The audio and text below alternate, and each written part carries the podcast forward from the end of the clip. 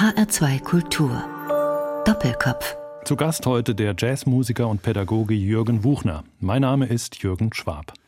Herr Wuchner, Sie haben als Bassist im Vienna Art Orchestra gespielt und Jazzgrößen wie die Saxophonisten Heinz Sauer und Hans Koller begleitet. Sie sind Gründer und Leiter der Jazz Conceptions, eines jährlich in Darmstadt stattfindenden internationalen Workshops. Sie waren Dozent an der Akademie für Tonkunst und wurden 1996 für ihr musikalisches und pädagogisches Schaffen mit dem Hessischen Jazzpreis ausgezeichnet. 2012 folgte mit dem Darmstädter Musikpreis eine Verneigung der Stadt, in der Sie seit vielen Jahren leben und wirken.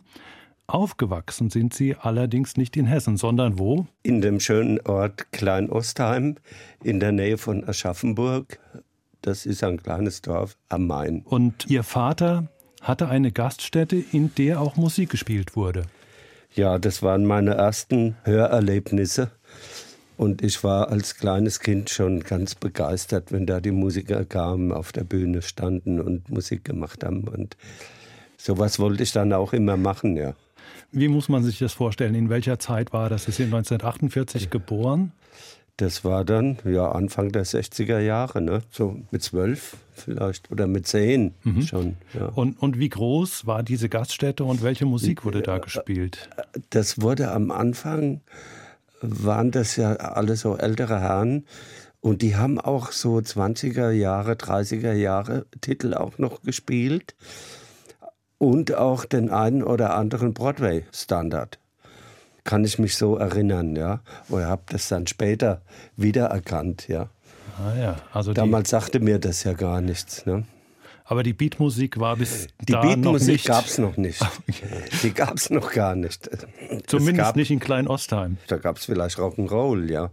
Also die erste Band, an die ich mich erinnern kann, da war zum Beispiel ein Piano und der Pianist hat auch Akkordeon gespielt, da war ein Kontrabass dabei, da war ein Geiger, der auch Trompete gespielt hat und ein Schlagzeuger, der auch Oboe gespielt hat. Ach, das ist sehr ungewöhnlich. Sowas ja. kenne ich nur von Fotos von Bands aus der Vorkriegszeit eigentlich. Das waren wahrscheinlich auch so Leute, die schon in der Vorkriegszeit gespielt haben und dann so in den 50er Jahren wieder angefangen haben zu spielen. Das muss man sich so vorstellen. Die Leute kamen zum Tanzen, haben vorher gut gegessen, haben eine Flasche Wein getrunken und also heute würde man sagen, so ein bisschen altmodisch. Ja, das war das Vergnügen für Samstag. Es gab nicht diese äh, Fernseher oder sowas, dass die Leute zu Hause blieben. Und die Leute sind ausgegangen. Ja. Später hat sich das geändert. Ja, da kamen dann diese Elektrogitarren, Elektrobässe und so weiter. Und Orgeln. Und wann haben Sie angefangen mit, mit dem Musikmachen? Ich habe schon als kleines Kind Klavierunterricht gehabt oder bin immer mit meinem Bruder mitgedackelt irgendwie zum Klavierunterricht und habe da ein bisschen mitgespielt. Und dann später war ich an einem Gymnasium, wo jeder Schüler ein Instrument lernen musste. Das hieß damals Deutsches Gymnasium in Bayern, in Aschaffenburg natürlich. Das heißt, da wurde Deutsch gesprochen, nicht Bayerisch. Da wurde Deutsch, nein. Da, äh, äh, Deutsch war das allererste Hauptfach. Und dann kam Musik. Und welches Instrument haben Sie da? Ich habe Klavier gespielt, mhm. ja. Dann nach der Schule ging es nach Darmstadt eigentlich zum Bauingenieurstudium. Aber irgendwie ist daraus nichts geworden, ja, oder? Wie war nee. das? Also da war ein ganz wichtiger Schritt dazwischen. So mit 15, glaube ich, haben wir angefangen, eine Band zu gründen, eine eigene Band. Und dann haben wir Rock'n'Roll gespielt eigentlich. Ja, Elvis. So. Mhm. Und dann kamen die Beatles und das war natürlich eine Welle. Da saßen wir dann abends vom Radio, haben zugehört. Äh, Hessischer Rundfunk, Hitparade, Hans Werres, mhm. legendär. Die ersten drei Plätze waren von den Beatles belegt und da haben wir mitgeübt und haben versucht, es nachzuspielen. Ja. Also direkt aus dem Radio, gar nicht aus von der Radio. Schallplatte? Und ich, ich habe damals noch kein Tonband gehabt und gar nichts und Schallplatte auch nicht. Wow, da braucht man gute Ohren. Braucht man gute Ohren und man muss wissen, wann das kommt. kommt wann die Sendung kommt, ja, ja klar. Genau. Ja, und so, so hatten wir dann quasi so als 16-Jährige eine erfolgreiche Teenie-Band, würde man heute sagen. Wo, wo, haben Sie da gespielt, wenn Sie sagen erfolgreich? Erfolgreich hieß, alles, was im Landkreis Aschaffenburg zu bespielen war, haben wir irgendwann mal bespielt. Und es gab ja auch eine Menge Clubs direkt in Aschaffenburg, wo man spielen konnte. Haben Sie auch in sogenannten Ami-Clubs gespielt? Ja, das war auch noch die Möglichkeit. In den Kasernen drin gab es NCO-Clubs und EM-Clubs und so. Mhm. Das war eigentlich eine gute Verdienstmöglichkeit auch für uns. Wie, wie lange musste man denn spielen in so einem äh, in den, äh, Club für die den, amerikanischen Soldaten? Das war nicht lange, da war um elf oder so war Schluss. Ja. Ah ja, also vom frühen Abend, von, von 19 von, bis 11 von oder 20 was? Uhr. So. Ah ja. ja. Und dann wurde getanzt, haben die Soldaten getanzt ja, dazu? Oder? Wenn Frauen da waren. Meistens Aha. haben sie sich gehauen, ja. Aha. Haben ein bisschen Whisky getrunken und Bier getrunken. Dann, dann wenn eine Frau da war ähm, und die hat mit dem Falschen getanzt, ging die Keilerei los. Und dann kam die MP und dann war wieder Ruhe. Da ging es weiter. Also es war schon ein bisschen Wildwest-Atmosphäre. Okay, verstehe. Ja, man muss sich vorstellen, das war ja damals auch äh, die Zeit, es gab noch die Wehrpflicht mhm. für die Amis. Mhm. Ja. Und äh, das war aber auch das Glück für uns. Wir haben dann da auch Musiker kennengelernt, die da mit uns gespielt haben. Ah ja.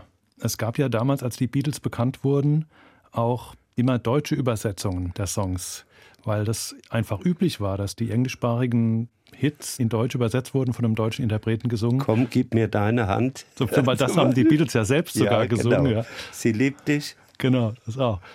Ja, was, klasse. Was, ja, was haben Sie generell von sowas Das haben gehalten? wir nicht gemacht. Und ich will jetzt auch nicht äh, sagen, dass wir besonders gut Englisch gesprochen haben. Wir haben das ja nicht richtig verstanden auch. Wir haben das versucht, so lautmalerisch so nachzusingen, dass es so klingt. Und das ja. war eigentlich ein Nonsens. Ja, es kam ja letzten Endes auch nicht wirklich auf die Texte an. Ne? Es kam ja auf das Nein, Lebensgefühl auf, an, das da uns transportiert ja, wurde. Es kam, klar. Ja, also Sie haben eine Rock-Vergangenheit, könnte man sagen. Aber irgendwann, irgendwann kam ja dann der Schwenk zum Jazz. Wie und wann das ist das passiert? Das war damals schon in Aschaffenburg, ja. Ich hatte einen Schulkollegen, der kam dann plötzlich an mit Schallplatten von Monk und Parker und Coltrane. Also ich kann mich erinnern, ich hatte so einen kleinen Schallplattenspieler in meinem Zimmer, so zum Aufklappen, mit so einem Lautsprecher drin.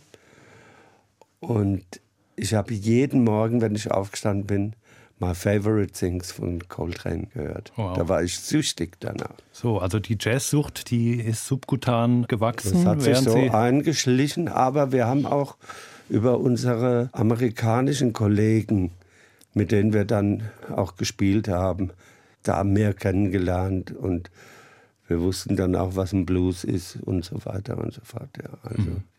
da, da waren wir schon nicht so unbeleckt. Ja. Aber gab es denn dann sowas wie eine Jazzszene auch in Aschaffenburg, wo man vielleicht Sessions mal veranstaltet nee, hat? gab es eigentlich nicht.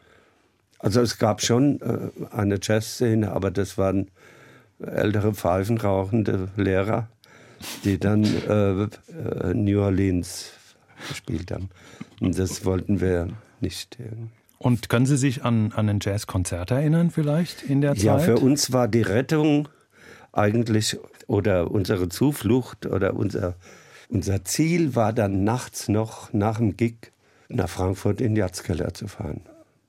Wenn wir da um 10 oder um 11 fertig waren, da sind wir ins Auto, haben alle Leute gehört, Emil Mangelsdorf, Albert Mangelsdorf, Volker Kriegel, den Fritz Hartschuh, den Gustl Meyer und alle die, äh, ja, Sie kennen sie ja auch. Alle, die Rang und Namen haben ja. und damals aktiv waren. Ja. ja.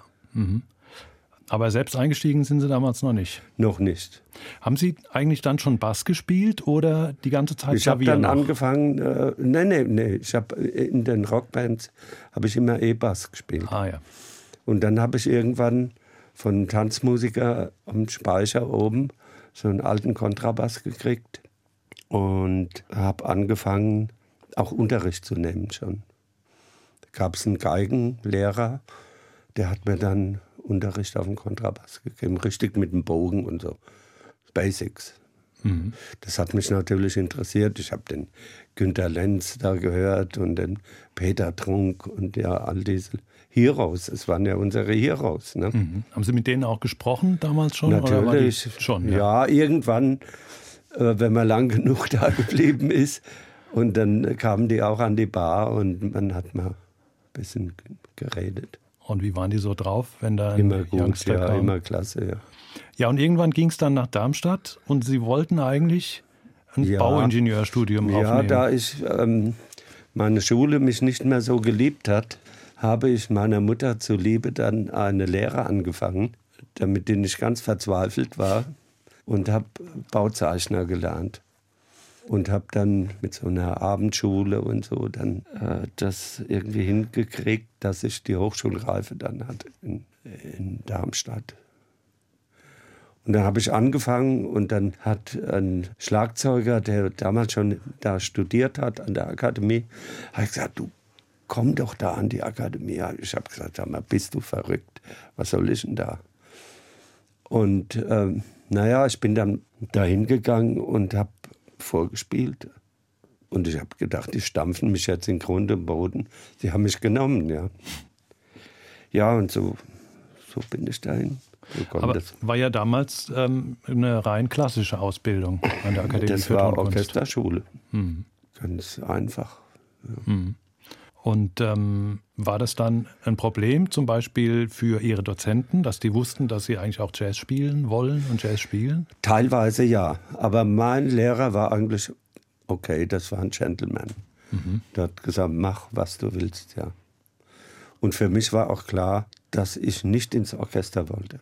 Und äh, das war dann äh, eigentlich so ein Traum von mir, diesen Beruf äh, zu ergreifen, den es damals eigentlich noch in der Form so gar nicht gab, den ich jetzt habe, ja. Nämlich Jazzbassist. Jazzmusiker irgendwie. Genau, das ist ja mehr als der Bassist, das ist der Pädagoge, der Komponist und so weiter. Kommen wir gleich noch drauf zu sprechen. Jetzt bleiben wir erstmal beim Bassisten.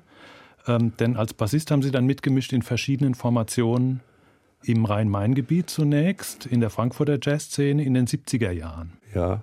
Also es ging dann der Weg äh, wahrscheinlich nach dem abgeschlossenen Studium, nehme ich mal an. Das müssen Sie gleich sagen, ob das so war. Äh, nach das Frankfurt und Reuses. Viel komplizierter. Also bitte. Das war alles viel. Wir haben Zeit.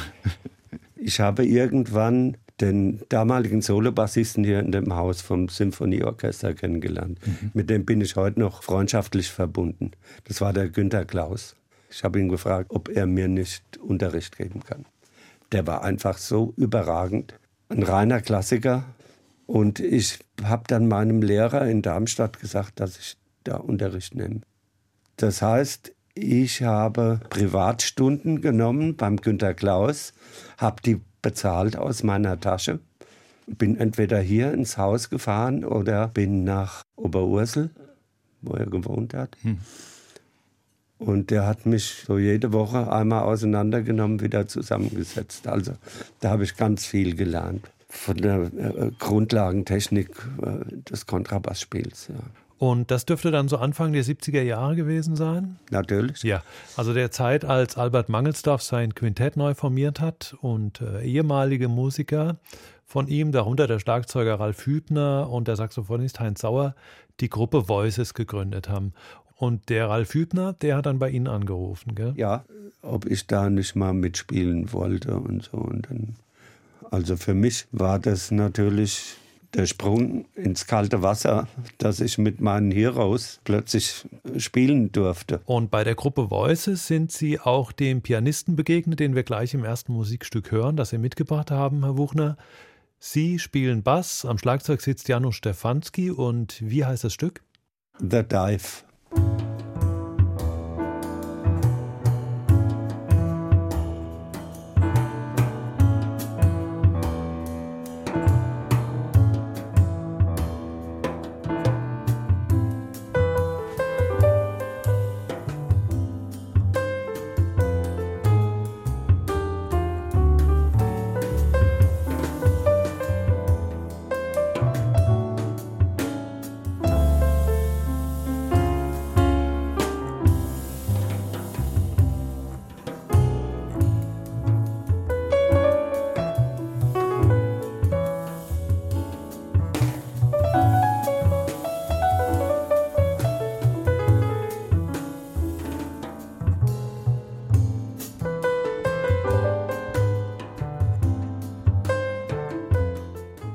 Bob Degen Klavier, Janusz Stefanski Schlagzeug und am Kontrabass Jürgen Wuchner, der heute zu Gast im Doppelkopf ist.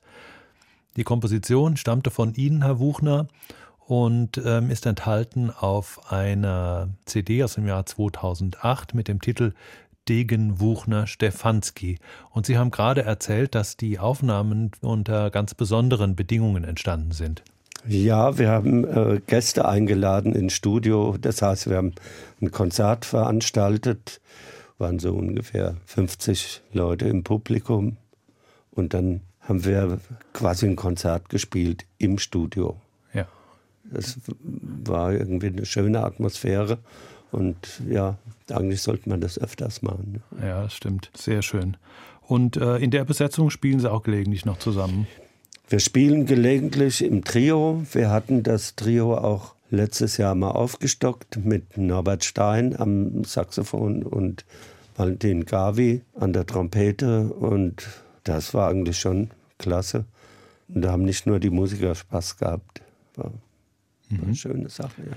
Und ähm, die Beziehung zu Bob Degen, die reicht zurück eben in die 70er Jahre? Ich habe ihn kennengelernt bei Voices, ja. Hm damals, glaube ich, nach Frankfurt auch gezogen. Ja, hat vorher in München gelebt, glaube ja. ich. Ja. ja. Janusz Stefanski ist natürlich, äh, stammt aus Polen, kam dann auch irgendwann nach Frankfurt. Äh, was, was hat diese Sogwirkung von Frankfurt damals ausgemacht? Ja, damals hat man Frankfurt als die Stadt des modernen Jazz in Deutschland bezeichnet. Das kam natürlich auch durch die Anwesenheit von Albert Mangelsdorf, Emil Mangelsdorf, Yogi Freund, dieses HR Jazz Ensemble, Heinz Sauer natürlich, ja, mhm. Volker Kriegel. Ja. Das hat mich immer sehr beeindruckt, was der gemacht hat und hat mir auch viel Spaß gemacht. Haben Sie mit ihm auch mal gespielt? Ja, natürlich. Ja, und das war halt der Grund, die Ansammlung hier von Musikern und der Jazzkeller, wo jeden Abend gespielt wurde. Hat man denn auch was verdient im Jazzkeller damals? Naja, ich kann mich erinnern, Willy Geibel hat, es war pro Musiker, ich glaube 60 Mark. Gar nicht so wenig in ich den 70er Jahren. Ich fand das in, in Ordnung, ja. ja. Und er war sogar so freundlich, da ich immer einen Strafzettel gekriegt habe, hat er mir den Strafzettel von 10 Mark auch noch mitbezahlt. Das ist großzügig. Naja, klar, Sie mussten ja den Bass auch transportieren, ne? Ja, natürlich. Ich habe ja. immer Schlepperei gehabt. Ja. ja. Schlagzeug stand wahrscheinlich im Keller. Ja. ja. Okay. Ähm, und Sie haben in Darmstadt weiterhin gewohnt? Ich habe weiter da gewohnt, natürlich, ja, in der Zeit. Mhm. Und äh, da habe ich dann auch den Janusz Stefanski mal kennengelernt. Die hatten mit dem, mit dem Thomas Danko Quintett, da hatten die Bekannte in Darmstadt und da haben sie äh, in den Off-Dates da irgendwo gewohnt, in, in einer leerstehenden Wohnung. Mhm, mh. Habe ich den Janusz mal kennengelernt. Aber dann später äh, bei Hans Koller Free Sound, dann, glaube, es war 1972, als ich da eingestiegen bin. Das heißt, Hans Koller, Saxophonist aus Österreich, hat damals noch in Frankfurt gelebt? Oder nein, nein, nein, gelebt? der kam nee. immer. Der, der kam, kam aus Wien angefahren, ja. Ah ja. Hatte der dann in Wien auch noch eine Band? Oder wie muss man sich das vorstellen? Ich glaube nicht. Wir sind dann hier rumgereist. Also der, der, der kam dann immer und dann hatten wir vielleicht zehn Gigs zusammen. Mhm. Ne? Mhm. Sind wir nach Hamburg gefahren, da gab es damals noch das Onkel Pö mhm. und äh, nach Bremen und Bremerhaven und dann über, über das Ruhrgebiet dann zurück und wenn dann irgendwie noch, noch Zeit war, haben wir noch ein, zwei Tage im Jazzkeller gespielt. Mhm. Dann ist er wieder nach Hause. Mhm. Wie war die Zusammenarbeit mit Hans Koller? Ah, sehr lustig, ja. Das war irgendwie ein unglaublicher Typ, ja. Also ich habe mich da immer sehr wohl gefühlt. Die Band hieß Free Sound und war Free und Jazzrock beeinflusst. Ja. Wobei Free und Jazzrock Als ja auch zwei, zwei Pole sind, die normalerweise ja, nicht Ja, ja, das war so ein, so ein, so ein bisschen Gemisch. Sie haben den Hans Koller mal als Freund und Vorbild bezeichnet. Können Sie das ein bisschen erläutern? Es gibt ja in jeder Band irgendwie gibt es auch immer wieder mal Troubles und so, ne, mhm. wo die Musiker sich streiten und das gab es irgendwie beim Hans Koller nie. Nie. Ich kann mich nicht erinnern. So. Hatte er so ein ausgleichendes Wesen? Ja, ja, vom Charakter her, es war, war unglaublich mit, mit dem Hans. War immer irgendwie lustig, war mal drauf, ja. Okay, also der war kein autoritärer Leader. Nee, nee. Sind Sie durch ihn dann auch ins Vienna Art Orchestra gekommen? Naja, wir waren halt auch oft in Österreich mit seiner Band, oft in Wien. Und ähm, dadurch habe ich natürlich äh, die ganzen Musiker kennengelernt vom Vienna Art Orchester. Und die haben gerade angefangen damals. Und das war so eine, ja, so eine Aufbruchsstimmung irgendwie. Die hatten da erst eine LP mal aufgenommen irgendwie. Und dann hat man mich gefragt, ob ich da mitspiele. Und dann habe ich den Janusz dann quasi vorgeschlagen als neuen Drama. Als, ja. ja, also es gab ein Intermezzo in Wien, aber irgendwann äh, gab es auch eigene Bands. So ab den 80er Jahren, wenn ich das richtig recherchiert habe. ja, Mit denen Sie dann auch längere Tourneen unternommen haben für, natürlich. ähm, für das Goethe-Institut. Das war zwar nicht meine Band, sondern die Band von äh, Günter Glatt, Ah, ja. Tenorsaxophonist, der leider letztes Jahr verstorben ist. Mhm. Der war damals so ein ja, Rising Star in der Tenorszene. Und wir haben erst eine Tour, soweit ich mich erinnern kann, in der Türkei gemacht. Und dann haben wir eine Tour durch das damals noch existierende Jugoslawien gemacht. Und später eine ganz lange Tour nach Asien. Durch verschiedene Länder, ne? Ja, Pakistan, Indien, Bangladesch, ähm, Sri Lanka und Nepal. Sri Lanka. Ne? Nepal haben wir nicht mehr geschafft, weil wir in, in Bangladesch, da haben wir festgesessen, da waren irgendwie Streiks und Unruhen. Die ganzen Flüge wurden abgesagt und saßen da ein paar Tage in, in so einem Hotel. Und da war der Termin mit dem äh, Konzert in Nepal schon längst vorbei. Verstehe. Wie muss man sich das vorstellen ähm, in diesen asiatischen Ländern? Vor welcher Art von Publikum sind Sie da aufgetreten? Naja, das war eine Veranstaltung von Goethe-Institut. Ne? Und Goethe-Institut äh, spricht an den Universitäten natürlich schon ein privilegiertes äh, Publikum an. Deutschstudenten, Germanistikstudenten ne? Und vielleicht auch noch andere noch an, der, an den Unis. Aber es ist dann doch ja, so das Bildungsbürgertum in Verstehe. Indien zum Beispiel, Ja. das dann zum Ja, ja. Konzert kommt. Also das waren keine Clubkonzerte, sondern die Nee, fanden dann in Konzertsälen alles- statt. alles in Hotelsälen oder irgendwie. Äh, irgendwie ist es schon ein bisschen so Wattebausch-mäßig, ja. Aber Sie haben trotzdem auch auf den Reisen wahrscheinlich einen Einblick in die Kultur dieser Länder bekommen. bisschen. Ja, wir hatten ähm, in Delhi dann bemerkenswerte Sessions an der deutschen Botschaft mit indischen Musikern. Und ja, das war irgendwie ganz lustig, ja. Wie war das in der Türkei? Was, was gab es da für Der ein Türkei- Publikum für Jazz? Damals, Anfang der 80er Jahre war das, ne? Ja, in, ach, das war irgendwie auch ganz komisch. In Adana waren wir dann, das ist so fast an der Grenze zu Syrien, also heute schon Krisengebiet. Ja. Und damals ging das auch los mit dieser Islamisierung. Und wir waren da an der Universität und wir kamen dann in den Saal, wunderschön alles. Und da kamen nur männliche Zuhörer. Die Frauen durften nicht kommen. Und die Universität war außenrum bewacht von Militär. Da haben wir uns auch nicht sehr beliebt gemacht. Ja. Bei den, Das bei heißt, denen, weil Sie ich haben- das haben Sie- angesprochen habe. Ja, Da Von waren Bühne. die ganzen, ganzen Direktoren von der Universität und Kulturminister und was weiß ich da. Ja. Was macht ihr hier? Das ist ja furchtbar. naja. aber von der Bühne herunter haben Sie es nicht gesagt. Nein, das war dann Frauen? hinterher bei so einem Bankett. Hm, verstehe. Sie haben eine weitere Musik mitgebracht mit einer eigenen Formation diesmal.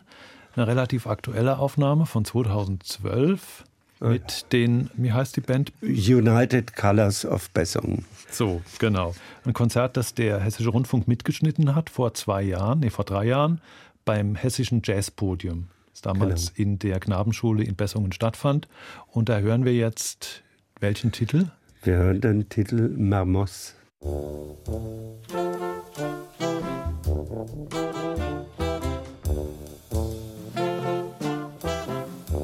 you.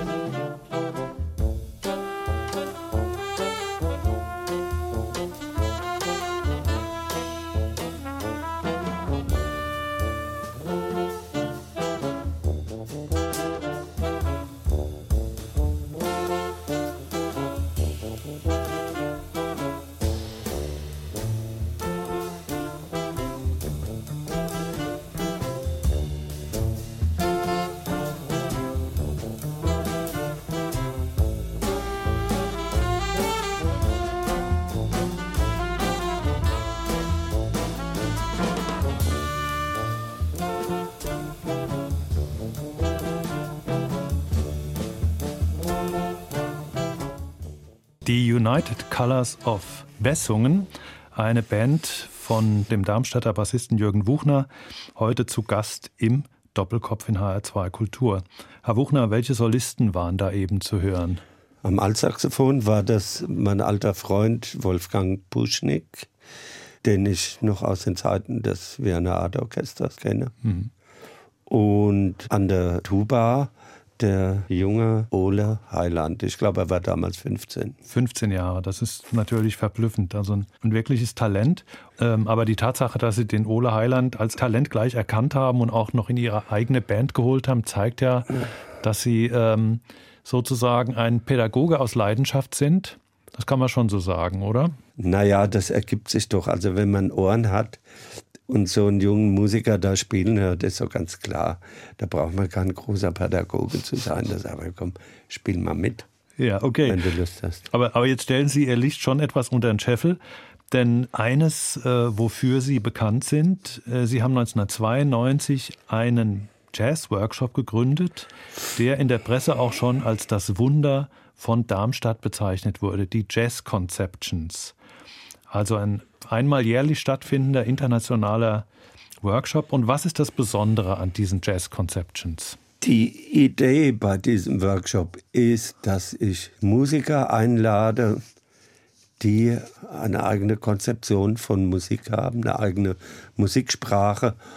Und denen biete ich quasi ein Forum, dass sie eine Woche mit Leuten zusammenarbeiten können an ihrer Musik. Mhm. Also Dozenten, Dozenten ja. äh, mit einem eigenen Ansatz, eigenen dem, musikalischen Ansatz. Ja, genau. Und die Teilnehmer, was sind das für Teilnehmer? Das ist ganz gemischt. Das geht von 0 bis 100, sagen wir es mal so. Und das ist ja das Erstaunliche, dass eben da nicht Und das ein gewisses, sich, ja. Ja. Also es werden, glaube ich, gar keine Voraussetzungen abgefragt. Normalerweise heißt es ja bei solchen Kursbeschreibungen, Kursausschreibungen, äh, grundlegende Fähigkeiten, Beherrschung der Harmonielehre oder was weiß ich. Das interessiert Sie überhaupt Machen, nicht? Nee, interessiert nicht. Wir wollen haben, dass die Leute motiviert kommen, aber dann auch natürlich, und das passiert ja auch bei den Workshops, wenn sie sich falsch eingeschätzt haben, wenn sie das merken, dann können sie aber woanders hingehen. In eine andere, in eine äh, andere Gruppe. Mhm. Wir haben nur Gruppen. Mhm. Es gibt keinen Instrumentalunterricht. Es gibt nur Gruppen, die zusammenarbeiten. Mhm. Also von experimentell bis, also ich habe auch schon mal Standards mit meinen Leuten gespielt, wenn die das wollten. Mhm. Ne? Aber das ist eher die Ausnahme. Das ist eher die Ausnahme. Ja, also es bringen ja. tatsächlich die Dozenten ihre Musik mit. Ja. Und ähm, ja. die müssen dann irgendwie diese Gruppe zusammenschweißen und jedem eine Aufgabe geben, die seinen Fähigkeiten entspricht. Und das Schöne ist eigentlich dann immer der Abschluss dieser Woche. Und dann sieht man, dann spielen diese fünf Gruppen, die es gibt, ähm, was da alles passiert ist. Also das ist schon sehr überraschend und gibt so ein, so ein ganz breites Bild von dem, was wir da machen. Mhm. Also um mal einen Begriff zu geben von der ähm, Klasse von Dozenten, die da am Start ist. Ich lese mal ein paar vor. Han Benning, der niederländische Schlagzeuger, Karl Berger, äh, der Vibraphonist, Gunther Hampel, ebenfalls Vibraphonist, Wolli Kaiser aus Köln, der äh, praktisch alle Saxophone beherrscht und in der Kölner Saxophonmafia ja maßgeblich mitgewirkt hat. Christoph Lauer hier aus Frankfurt, der Saxophonist Heinz Sauer, ein anderer Saxophonist oder auch der Trompeter Ack van Rooyen. Und die spielen dann oder coachen ein Ensemble, Gruppe, das ja. ganz äh, ja. gemischt ist von den Voraussetzungen her, auch von den Instrumenten her, nehme ich mal an. Ja, ja. Das ist schon erstaunlich, dass es dann funktioniert und am Ende zu einem Konzert führt. Das, ja, es funktioniert. Ja. Seit 24 Jahren. Ja. Ich bin schon gerade dabei, die neue Mannschaft zusammenzustellen. Können Sie schon Namen nennen? Hm, nee. Solange nichts unterschrieben ist. Okay. Aber wann, wann, wann wird es sein? Es ist immer die erste Ferienwoche in Hessen. Mhm. Das die erste also Herbstferienwoche ein, oder Sommerferienwoche? Nein, Sommerferien. Ah, ja. Mhm. Das heißt also, es geht Ende Juli los, was der 26. oder sowas bis 1. August. Und ähm, es ist natürlich auch schön in Darmstadt. Wir haben sehr viele Spielmöglichkeiten. Wir gehen jeden Abend in einen anderen Club. Und auch mal in, einen Abend haben wir in so einem Biergarten, wo wir dann spielen und wird gejammt. Da wird gejammt, verstehe. Mhm. Und das Abschlusskonzert und der Workshop selbst finden das in der Freitag, Knabenschule ja, ja. statt. Freitags ist das Abschlusskonzert der Gruppen und dann wird noch ein quasi ein Orchester gebildet. Mhm. Das sind dann so 30 Leute auf der Bühne. Und die spielen am Samstagabend und die Dozenten spielen auch am Samstagabend. Verstehe. Die müssen also auch mal zusammenspielen. Ja, ja. ja. Und das ist dann immer eigentlich äh, eine große Freude irgendwie, diese ganze Geschichte. Das glaube ich. Das alles findet statt, also der Workshop und die Abschlusskonzerte in der Bessunger Knabenschule. Knabenschule. Ähm, Sie haben mal gesagt oder werden zumindest zitiert mit dem Ausspruch, Bessungen ist einer der schönsten Stadtteile der Welt. Warum? Naja, als Musiker muss man sagen, wir haben dort das Institut für neue Musik, wir haben das Jazzinstitut in Bessungen ist alles in Bessung. Wir haben die Knabenschule, da gibt es noch einen anderen Club, äh, den Jagdhofkeller. Da gibt es einen Club im Jazzinstitut. Also was will ich mehr? Ich kann da überall hinlaufen und bin in meiner Welt sozusagen, ja. Traumhaft, ja. Das ist ja äh, eine Dichte von Institutionen und Orten. Ja, die Akademie die, für Tonkunst kommt auch noch dazu. Ja, ja. Ne? ja. Ist alles im beschaulichen Ambiente von Bessungen. Ja, ich bin da schon sehr überzeugter Bessunger. Ja, ja schön. Ähm, das Stück, das wir gehört haben, Mermoz heißt es, das bietet uns noch einen zweiten Anknüpfungspunkt. Und zwar an Ihre Afrika-Aufenthalte. Sie waren zwischen 2009 und 2012 jeweils für mehrere Monate im Senegal. Ja. Wie kam das? Meine Frau hat äh, dort gearbeitet. Sie hatte einen Vertrag für drei Jahre und ich habe dann natürlich gesagt, na klar, müssen wir das machen, müssen wir dahin. Die Chance kriegen wir sonst nie mehr wieder. Und ich habe halt meine Arbeit und auch den Unterricht an der Akademie dann so komprimiert, dass ich dann immer wieder nach Dakar reisen konnte. Ich bin, glaube ich, in den drei Jahren, ich glaube, zwölfmal nach Dakar geflogen. Also. Mhm. Und Ihre Frau war die ganze Zeit dort? Die war was, was die hat die ganze gemacht, Zeit außer, außer Urlaub. Die arbeitet für die GIZ. Das ist eine Entwicklungszusammenarbeitsorganisation. Äh, Und Sie haben in Dakar auch Musik gemacht mit afrikanischen Musikern? Ja, ich habe auch unterrichtet äh, an der École Nationale des Arts. Mhm. mit dem Leiter vom Goethe-Institut sind wir mal an diese Hochschule gefahren. Äh, hinter dem Direktorenzimmer war ein Bad und Toilette und so. Und da standen in der Dusche zwei Kontrabässe. Aha. Die waren natürlich in keinem besonders guten Zustand. Und da habe ich dann hier auch gebettelt, auch bei der Firma Perastro in Offenbach. Das darf man jetzt mal sagen. Die haben mich da unterstützt, auch haben mir Seiten geschenkt. Mhm. Und dann bin ich dahin, habe die Bässe repariert und wieder in Schuss gebracht und habe dann da unterrichtet. Mhm. Hatte ich ein paar Schüler und dann äh, habe ich natürlich auch die ganze Szene da kennengelernt. Der, der Hauptpunkt in Dakar ist, also kultureller Hauptpunkt ist das Institut Français mit einem wunderschönen Café, mit einer Open-Air-Bühne. Mhm. Und alle Konzerte, alle Jazzkonzerte oder afrikanische Musikkonzerte finden da statt. Und wir haben da auch in der Nähe gewohnt und da sind wir immer da mal hin. Ja, und dann äh, habe ich äh, natürlich auch äh, schön Zeit gehabt, dort äh, neue Stücke zu schreiben und ähm, habe über Stadtteile in Dakar geschrieben. Mhm. Und Mermoz ist ein Stadtteil. Aber der Name kommt von einem französischen Flieger, Jean Mermoz. Mhm. Der war wie der, der Saint-Exupéry Postflieger. Und mhm. die sind von Toulouse dann bis nach Dakar gekommen. Und ich glaube, der Mermoz hat es dann sogar bis Brasilien geschafft. Interessant.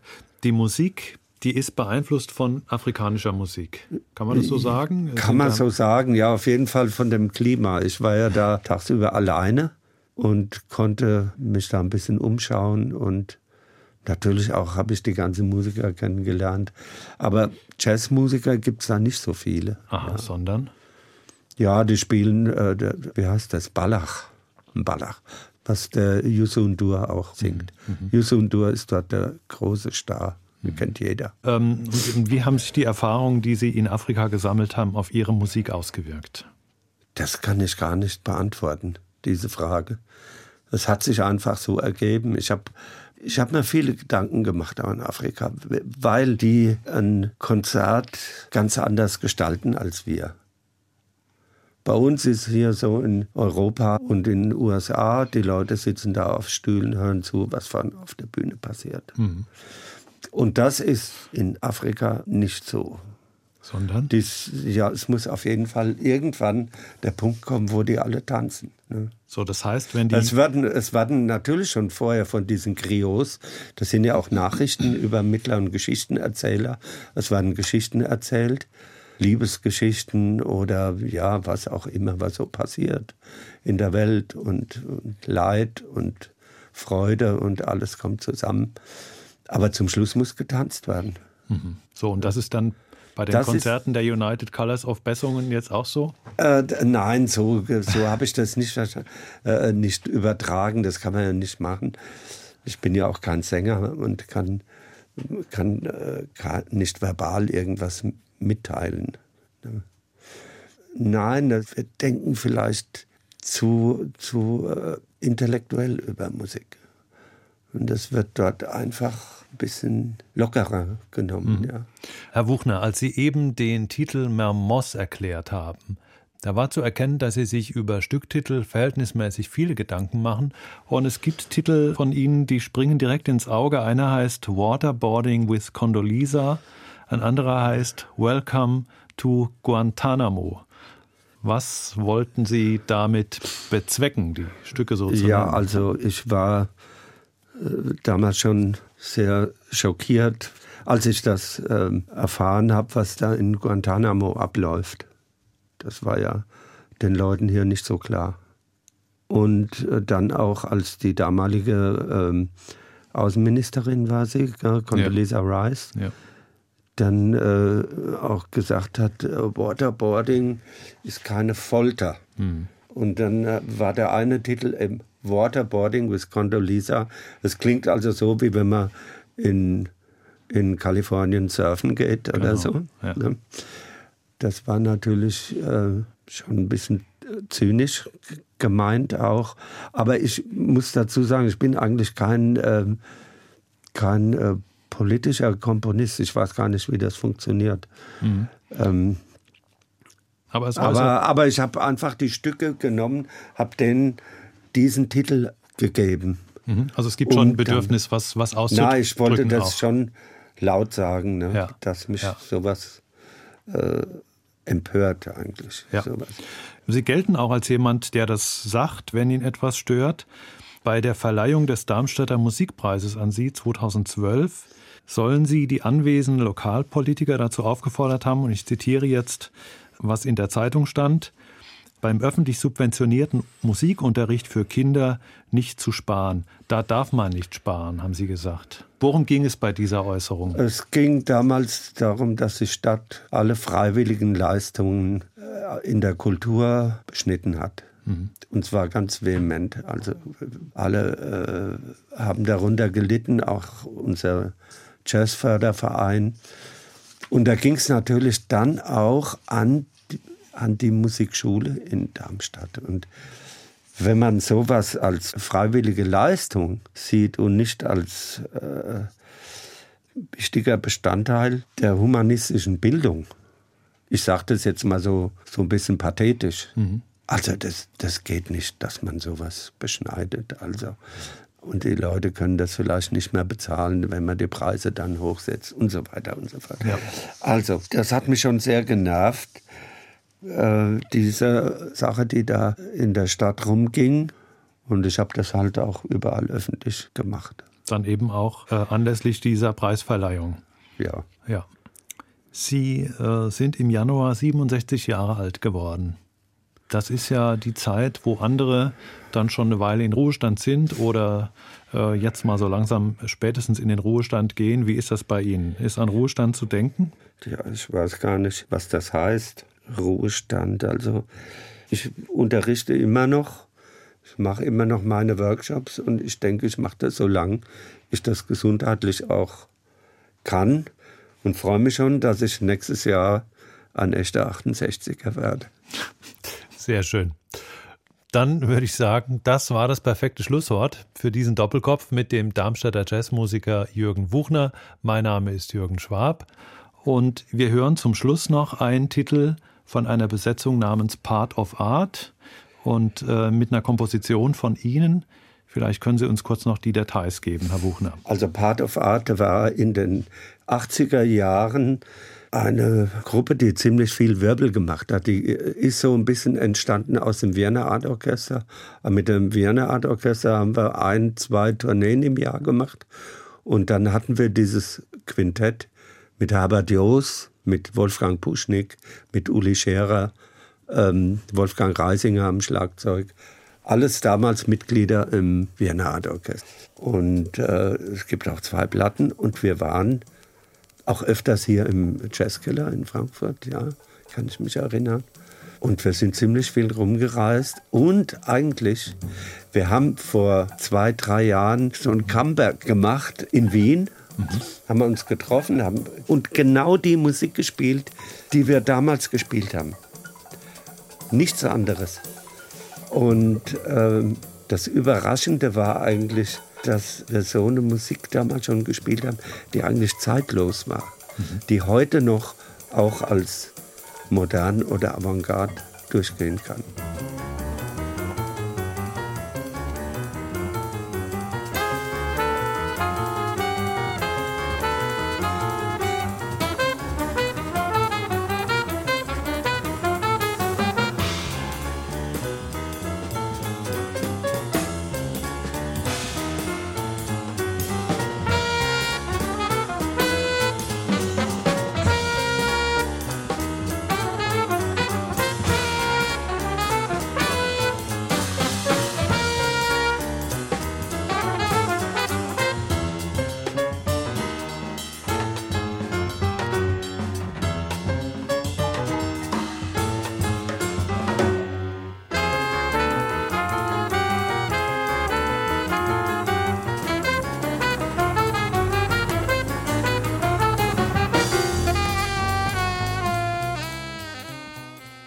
Das war HR2 Kultur Doppelkopf. Aus urheberrechtlichen Gründen müssen wir Musiktitel in unserem Podcast-Angebot ausblenden. Weitere Sendungen, die Sie jederzeit hören können, finden Sie auf hr2.de.